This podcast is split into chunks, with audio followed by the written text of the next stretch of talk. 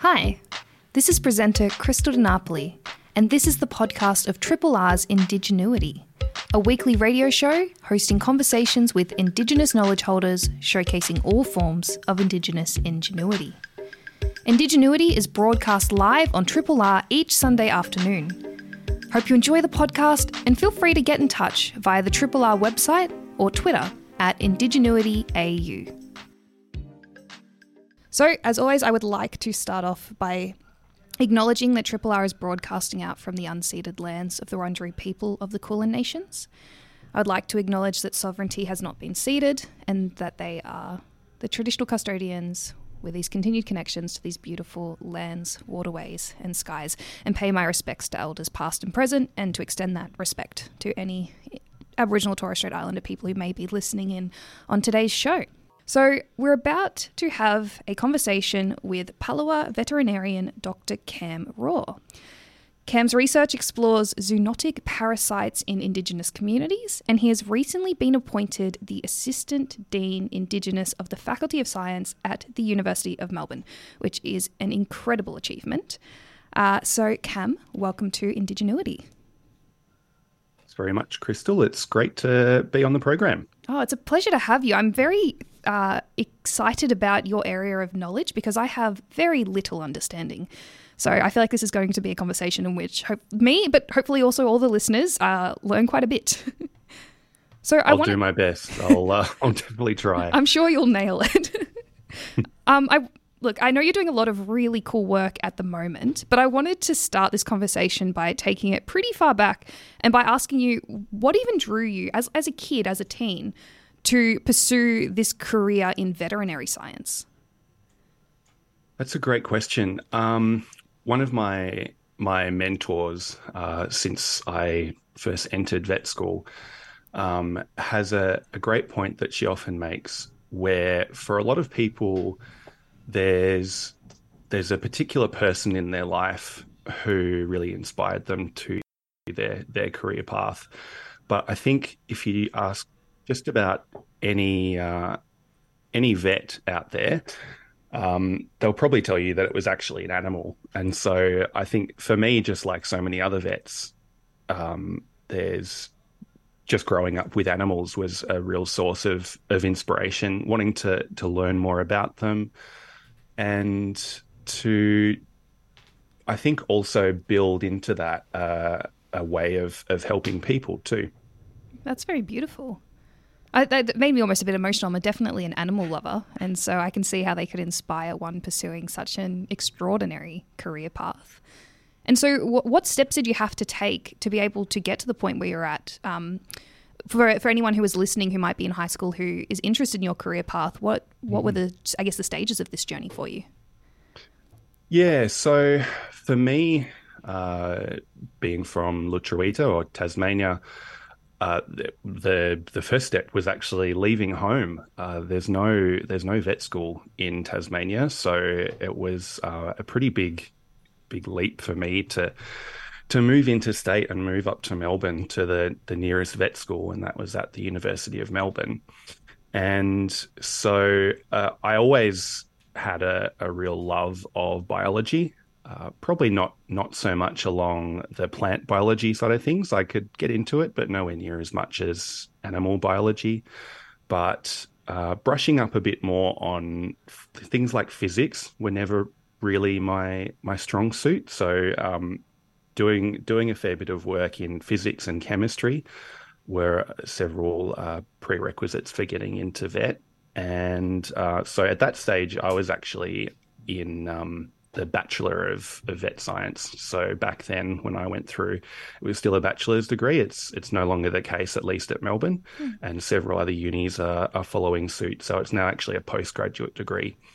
So uh, these days, it, it, involves doing a Bachelor of Science or or something similar, uh, and then usually within that you need a, a quite a, a, big focus on uh, biology and things along those lines, with a bit of, as I said, uh, chemistry and, and physics. And then, uh, yeah, applying to get into vet school, which uh, as you can imagine, is is quite competitive. There are a lot of people who would who would love to be vets, and only so many spots available. So I was really fortunate to be able to to earn my spot in vet school. That's incredible. I can, yeah, I, I've gone an academic route as well, and so I feel like I can um, really relate and empathize, I guess, with uh, a number of the things that you've mentioned. In particular, um, having to move from Lutruwita ac- across mm. the ocean, uh, well, not the ocean, but across the waters um, to come here to Melbourne. What sort of impact did that have on your studies? That's definitely, you know, some students who are a bit more local, right? They have that sort of pressure of starting uh, the undertaking of study, but you coming from, you know, a different state, it really adds a different layer to that change or that that big, I guess, like life change that you're encountering. Yeah, I was really fortunate that I had three of my closest friends from school moving up at the same time, or some had moved a little bit earlier. But it meant that I kind of already had a, a pre built support network there. So I was really fortunate in that respect. It's mm. sort of one of the side effects of Tassie not having a huge diversity of uni degrees. So uh, I had a friend doing uh, doing physio, another doing um, some masters in in communications, and so it meant that there was a bunch of us moving up at the same time, and so I was really fortunate to have that support network. It made it much much easier and much more much more fun to to make the move. Oh, that's wonderful to hear. Uh, very genuinely. So, your degree appears to have taken you to many places. Upon reading more about your work, I saw mention of, and I have to quote because I feel like this just needs to be quoted, but the flood irrigated dairy country of northern Victoria to James Herriot's yeah. stomping ground in Yorkshire, the rolling hills of West Sussex, and of course, the majestic landscape of Arnhem Land, of which you spent time, I think you said, across with 10 different communities. Could you share with mm. us a bit about these study highlights? They sound incredible. Yeah, so um, the the first first practice that I worked at as a vet was yeah up in a little town called Rochester in um, northern Victoria and Yorta Yorta country, uh, and loved it up there. Uh, worked a lot with dairy cows. It was a really fun um, place to work. Work with some brilliant people, and then as so often seems to happen, I did the. It's a bit of a vet pilgrimage to go and work in the UK for a little bit. Mm. Uh, there's lots of different styles of practice, and I learnt a lot while I was over there. So yeah, working in in Yorkshire was was very different. Working in some you know barns that were a couple of hundred years old, and just seeing some very different styles of farming and vet practice. Uh, but then what what brought me back was uh, to continue some work that I'd been doing since my final year of vet school in several different communities uh, right across Arnhem Land. Um, so I first started that work with Professor Liz Tudor, who's been going out to to West Arnhem in particular, focusing on Gunbalanya since 2004. And so she's been running an annual program with several vets and taking final year vet students up there since then. And I was lucky enough to to be a part of that as a uh, final year vet student. And um, Liz hasn't really been able to get rid of me since. So I've been going up every year, um, every year that we've been able to without without COVID ever since then. Oh wow! And I look, I, have done a bit of stalking, right? Um, this one I don't think I can quote properly, but I was very interested. You were doing a bit of travel, I think, to Arnhem Land. And it might be this this exact thing that you're talking about with Liz Tudor. Um, mm-hmm. That was like a program where you're going for a couple of weeks to assist with animals, and then that was impacted by COVID. I don't know if you could tell mm. me a bit mm. about what that program was. It sounded really, it sounded like really important. Yeah, yeah. So that's the that's the program where we where we go up. Um, it's it originally just started as a program where we would go every July for a couple of weeks. Um, being the the dry season, it was much easier to get to. We have to do a river crossing to get there, which makes it um, inaccessible with all of our gear uh, during the wet. So what we do is we we go up. Um, we take some some final year vet students with us. We take some volunteer vets go up, set up a um, remote vet practice. We do a lot of parasite treatments all around the community. We're going house to house, speaking to people about their animals, learning what their needs are, what they would like to happen with their animals. Uh, there is a lot of um, very treatable parasite infections that, that occur up there, a lot of the time just due to the climate um, and remoteness, with the nearest vet clinic being, for some of those communities, either an eight hour drive or a several hour plane flight away. Wow. So, really just giving what's what's commonly pretty basic vet treatment out in these in these communities, but seeing some pretty drastic improvements in the welfare of the animals as a result. And um, it's always been really rewarding work and just getting to to speak to community, um, learn about the many different um, important roles that animals can can hold out there. So, for instance, in Gunbalanya and West Arnhem, it's actually dog dreaming country, so they're hugely important there and hold so many important roles. And just being able to learn all these amazing things has, yeah, been a, a really inspiring part of my life for many years now.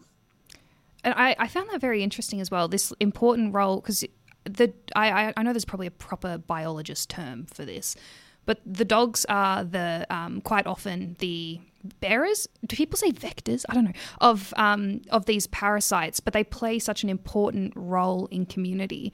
Uh, I, I, found that such an, an, interesting point. I was wondering um, what I guess uh, whether you could expand a bit more about um, I guess like the way that dogs in particular are impacted by these parasites. Yeah, yeah. So I guess one of the one of the big things up there is that there has, for a, a little while, been just a lot of dogs, and it, it happens anywhere where dogs can roam freely. They're not generally kept in fences like they are down here where I am in in Melbourne, mm. and so they're roaming around. They're breeding as dogs do, and so there's lots of puppies and lots of dogs, and as a result, they can pick up parasites like the ones that I study in particular are soil transmitted helminths. So, what that means is they're infectious worms like hookworms and threadworms. And so they can actually pick them up from the soil. They can get in either through their mouths or through their skin. And when they're passed out in poo, uh, the worms live in the soil and then can infect people in the same way, either through mouths or, or through skin. And so it, it really means that because these dogs are, are, free roaming and normally there's quite a few of them, that it can present quite a, a, significant risk for communities. And so part of my research has been learning just how big a risk that is, and then also what we can do to treat the dogs and also hopefully stop infections occurring in people. And how? And so you can yeah. imagine that. Yeah. Um, because they're so important, it's it's important that the dogs are healthy and you know, people are going to keep as many dogs as they want. Uh, but it's important that you know, they aren't getting out of control and that and that people are actually able to to keep the number of dogs that they want to keep, not just the number of dogs that they end up with as a result of you know huge huge numbers of dogs breeding. Yeah, I can imagine that would be difficult, um, especially with no. Uh yeah, I guess like nothing to sort of balance out the population, so dogs can just sort mm. of take over in that regard. Mm. So how how difficult it, is it to provide treatment? You said it was sort of standard. It's just I guess not very easy to access. Yeah, so as far as our work goes, it's most of what we're doing is providing parasite treatments, but we're doing other other surgeries like we're taking lumps off if dogs have little little growths. Um, parasite treatments and a lot of desexing surgery. So that's the bulk of of what we're doing, which is very, yeah, as I said, basic stuff for most vet practices. Um, but just the the ability to do it out there, we often don't have the most ideal circumstances to do our surgeries in, which is why we're a bit more limited in the scope of the surgeries that we can do. And it also means that we have to take a lot of equipment with us. So we have to take all of our surgical kits, all of our anesthetics, all of our surgical drapes, um, the equipment that we use to to clean the surgical kits, all of our drugs that we need. So um, it's a whole whole bunch of stuff that we have to carry out there, and sometimes we're even flying out to island communities as well. So we have to be really, really careful with uh, with what we can take so that we can actually get the work done. Yeah, it's so interesting. Is there uh, ways to make this process easier, or is there not enough, I guess, like support or resources that it, it does need to be, you know, veterinarians flying in and bringing all of their gear with them to be able to do these types of procedures? Yeah, it's uh, it's a bit of a, a tricky thing. There are some um, local government organisations up in Arnhem Land. So the East Arnhem Regional Council actually employs veterinary staff because they, they see that it's a it's a really important service that people in community need. Um, but it, it does mean that there's there's still vets there who are they have nine different communities that they service, and that's a lot of that is flying between communities as well. So sometimes we can um, set it up so that we can leave some gear in particular communities that makes it a bit easier logistically. Mm. But in general, it's just a lot of a lot of travel, um, a lot of moving around, and um, yeah, it's it's always a bit of a logistical challenge, and it's often prone to change each year when we go. But that's kind of the part of the fun of it sometimes. Oh, that's good. At least you have an optimistic sort of view on that. At least you embrace yeah. the chaos. So uh, you said that like you've over the, the, last few years in doing these types of trips, that you were you saying you've seen things have gotten better? Absolutely, yeah. So there are several different ways that we try to measure what what we're doing because obviously if you're going out there doing all this work using all these resources you want to know that you're having an effect and so we have a few um, pretty rudimentary ways that we that we try to measure our effect, but but they definitely do do show changes. So one of the ways that uh, we we tend to do that is looking at body and skin condition scores. Mm-hmm. So body condition scores, if anybody's taken their dog or or cat to the vet, you'll probably see a chart on the wall that's generally got either a one to five or one to nine scale and that's essentially um, if they're down at a, a one, they're really underweight, and if they're up at a nine, then they're quite significantly overweight. And so, what we tend to see in communities where there's a lot of dogs that haven't been desexed is that they're spending all their time running around, um, expending a lot of energy on mating behaviors, particularly for the females. It's, it takes a huge toll on their bodies having a lot of litters, and they're often litters of nine or 10 puppies, and, and then having to produce milk for them as well. It's really hard on their bodies. Mm. And so by desexing them, it means that they're not having to put all that energy into having litters of puppies. And so, what we have a look at over the years is seeing if we're improving the um, the general overall average body condition score, which we do tend to see, and particularly for just looking at individual dogs year to year, we see huge improvements in both the body condition score and also the condition of their skin. So there's some dogs that are looking really run down, they've got mange, they're just looking really, really sore and, and miserable. And then once they're desexed or once they've had some parasite treatment that we give them, we tend to see a, a pretty marked difference. And they've got their fur back, they're not itchy, they're just comfortable, happy dogs, which is always really beautiful to see. Oh, that's so wholesome. That's it's very good for to hear that things are on the improve in that regard as well, and especially with taking into account the cultural significance of the dogs in these communities.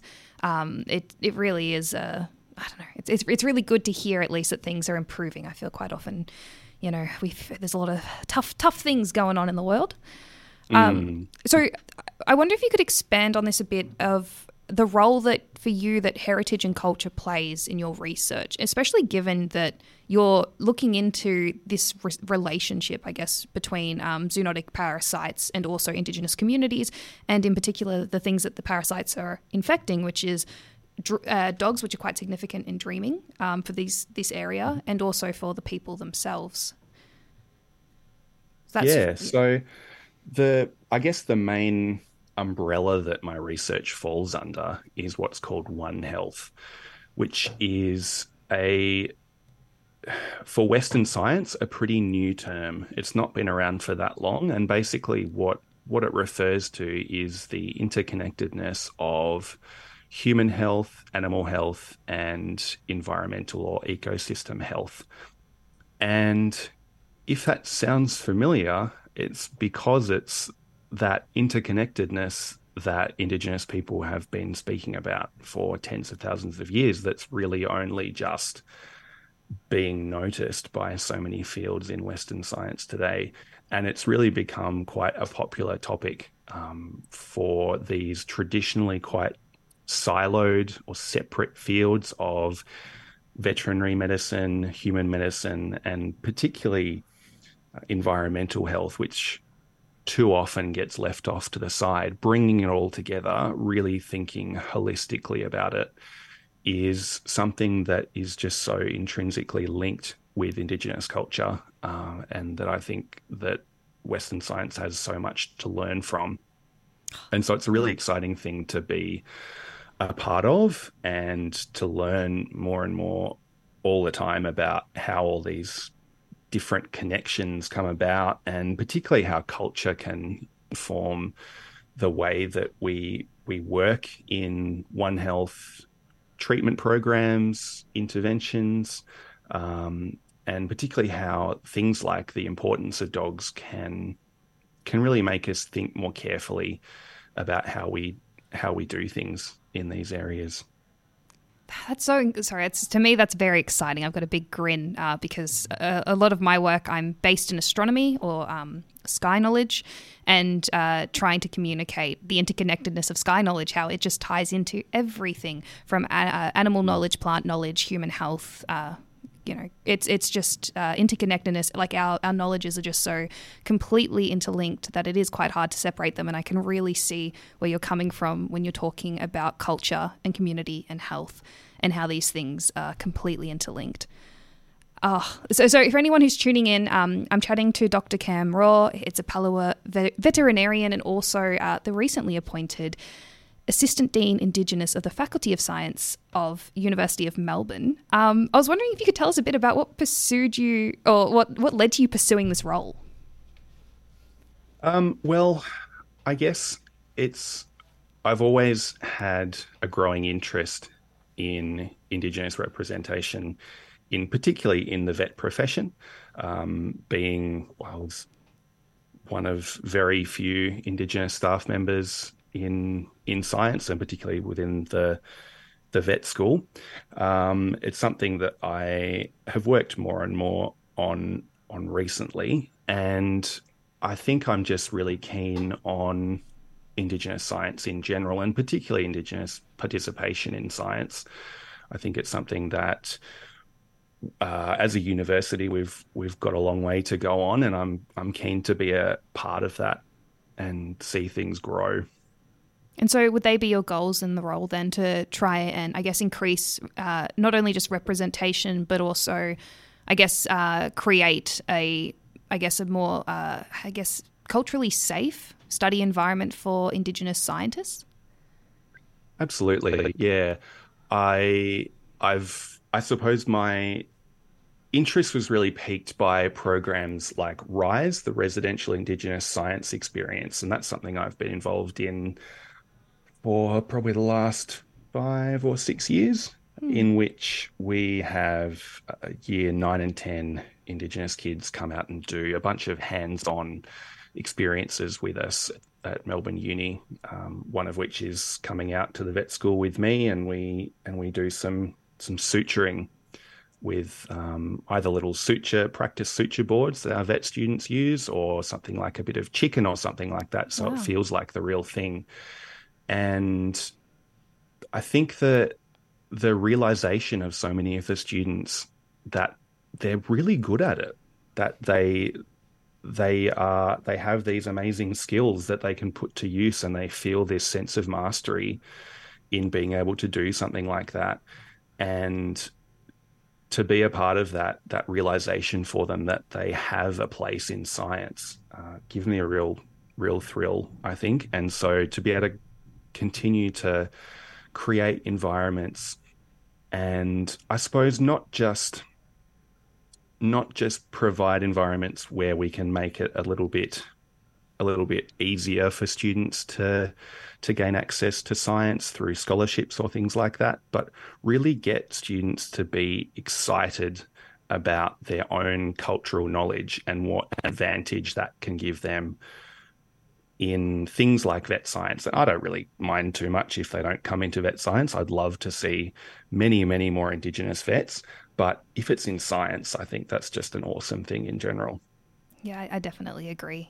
And uh, to, to finish up, and this might just be a, a question a little out of not left field, but you know, um, I don't want to put you on the spot, but I uh, would you have any advice that you would give to you know students, Indigenous students who might be pursue, thinking about pursuing uh, veterinary science or just science in general? Any advice, particularly from things that you wish maybe you'd known before hopping into such a field? Goodness, that is a good question. I think having a go, having a go in there's a lot of vet practices out there who will very, very happily take students on placements to give them an idea of what it's like to to work in a vet practice. And there's so many different vet practices out there that there's you know there's one specializing in exotic animals or cats or horses. There's there's so many different experiences out there, and I think something that we that we look at when we do selection for vet students is have they have they had a go at at trying things like that, putting you know just getting out there and and um, getting some work experience in a in a vet clinic, and sometimes that can maybe help you decide that yeah you do want to do it, or maybe there's something else that you find while you're doing it, or on another work placement that really inspires you. And I, so I think just having a go at lots of different things has always been something that's that's worked pretty well for me because it's taken my career in many different directions that I didn't necessarily expect. I love that advice. I think that's spot on. Uh, Cam, thank you so much for your time today, and also congratulations on your uh, your new role. It's very exciting and it's a great milestone, and to be able to see uh, blackfellas, I think, in very important places of, um, I guess, like power and voice, you know, within these very colonial institutions, I think can only bring about good things. So I want to wish you all the best and thank you for your time today. Thank you very much. It's been an absolute pleasure. Okay, so we've just been speaking with Palawa veterinarian Dr. Cam Raw. Uh, Cam's research is absolutely fascinating. So if you're unfortunately just tuning in right now, you're very lucky that you haven't missed everything. You can actually head to rrr.org.au, look up Indigenuity, and you'll be able to find uh, this interview that I've had with Cam today. Listen back uh, at your leisure. Thanks for listening to the podcast of Triple R's Indigenuity a weekly radio show hosting conversations with Indigenous knowledge holders, showcasing all forms of Indigenous ingenuity. Indigenuity is broadcast live on Triple R every Sunday afternoon. Hope you've enjoyed the podcast and feel free to get in touch via the Triple R website or Twitter at IndigenuityAU.